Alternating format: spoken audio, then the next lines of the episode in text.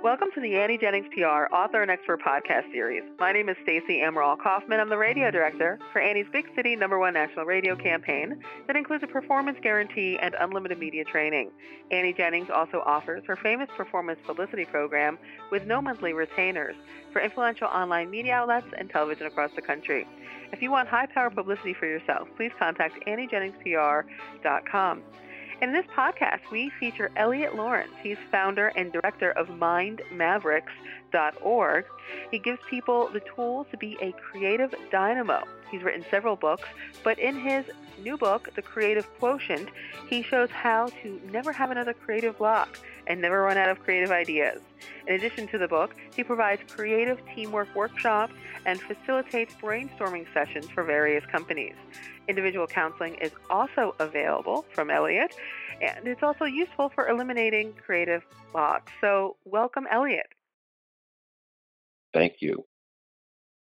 Good to be here. So, yes, it's great to have you back. And let's talk a little bit about creative blocks themselves, right? What exactly is a creative block and who gets them? So, everyone uh, at some time or another uh, has some form of creative blocks. There are there's there's different forms. Um, there was a famous cartoonist I remember seeing an interview a few years ago that even though he produced a cartoon every day that was successful, every day he had fear that it was going to be successful before he started his work. And most performers actually have fear, uh, but the more professional experience they get past them faster.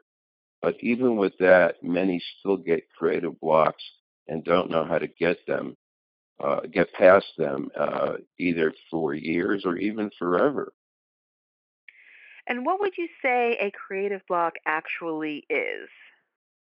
There's a reaction of fear from a creative block, and then it compounds. But the thing is, there's talent, and then there's desire. Talent is like money you find in the street. It's great when you find it, but you can't depend on it. With desire, you can find method and uh, a system to do to do more. And most people have what is called a, a creative game. They've learned how to be creative one way. What I teach people how to do is to invent new games, new ways of creating, not to form into their old habits. And that's what happens. People have a certain kind of game and the game runs out. So you need to have a new way to create. So if someone used compose music with a guitar or piano, uh, use a kalimba or water glasses or just rhythm. Change it up. And so that sounds like one of your strategies for breaking through a creative block, changing up the game, doing something different. Do you have any others? Yes. You know, there's an expression you don't have to be good to start, you just have to start to be good. It's important to understand that there's a thing called being and knowledge. Knowledge is everything you've learned, but being is like the salt of the earth. It comes from transforming struggle and suffering. It's the difference between book smart and street smart. So what I tell, uh, used to tell my students at the Academy of Art University is be whimsical when you're coming up with ideas. Whatever in you that has being is going to come through don't get so serious because people get so serious that they focus in on one idea and then they get stuck. I would say come up with 10 ideas in 10 minutes, non judgmental, be as absurd and ridiculous as you can. Rest, come back tomorrow and look objectively at it. There are happy accidents. What is a mistake? A mistake is really stepping from an expected reality into an unexpected one.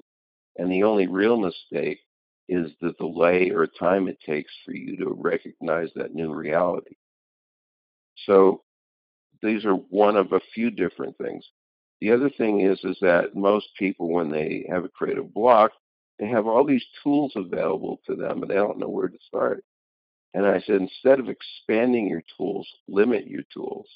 Let's say, for example, you have want to do a painting and you don't know what to do. Try painting with one or two colors. We have like this willfulness in us that will want to break out of that. But when you do that and you limit what you're doing, it actually evokes many more ideas.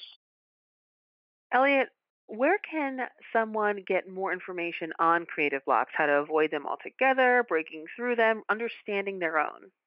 Well, certainly uh, my website, uh, mindmavericks.org, will direct you to uh, my books, especially the, the Creative Quotient. Uh, they can also contact me through my website uh, and get personalized training. And by the way, my books are also available on Amazon.com. All right, again, those books are The Creative Quotient. He also authored In the Eye of Einstein as well. And for Elliot Lawrence, you can contact him on that website one more time, which is mindmavericks.org. That's .org, not .com. mindmavericks.org. Elliot, very good talking with you again. Thank you very much. Always a pleasure. And thank you all for listening to this podcast brought to you by AnnieJenningsPR.com. Visit AnnieJenningsPR.com to learn how you too can enjoy high powered, no retainer publicity to build an influential brand and achieve your goals and dreams. Till next time.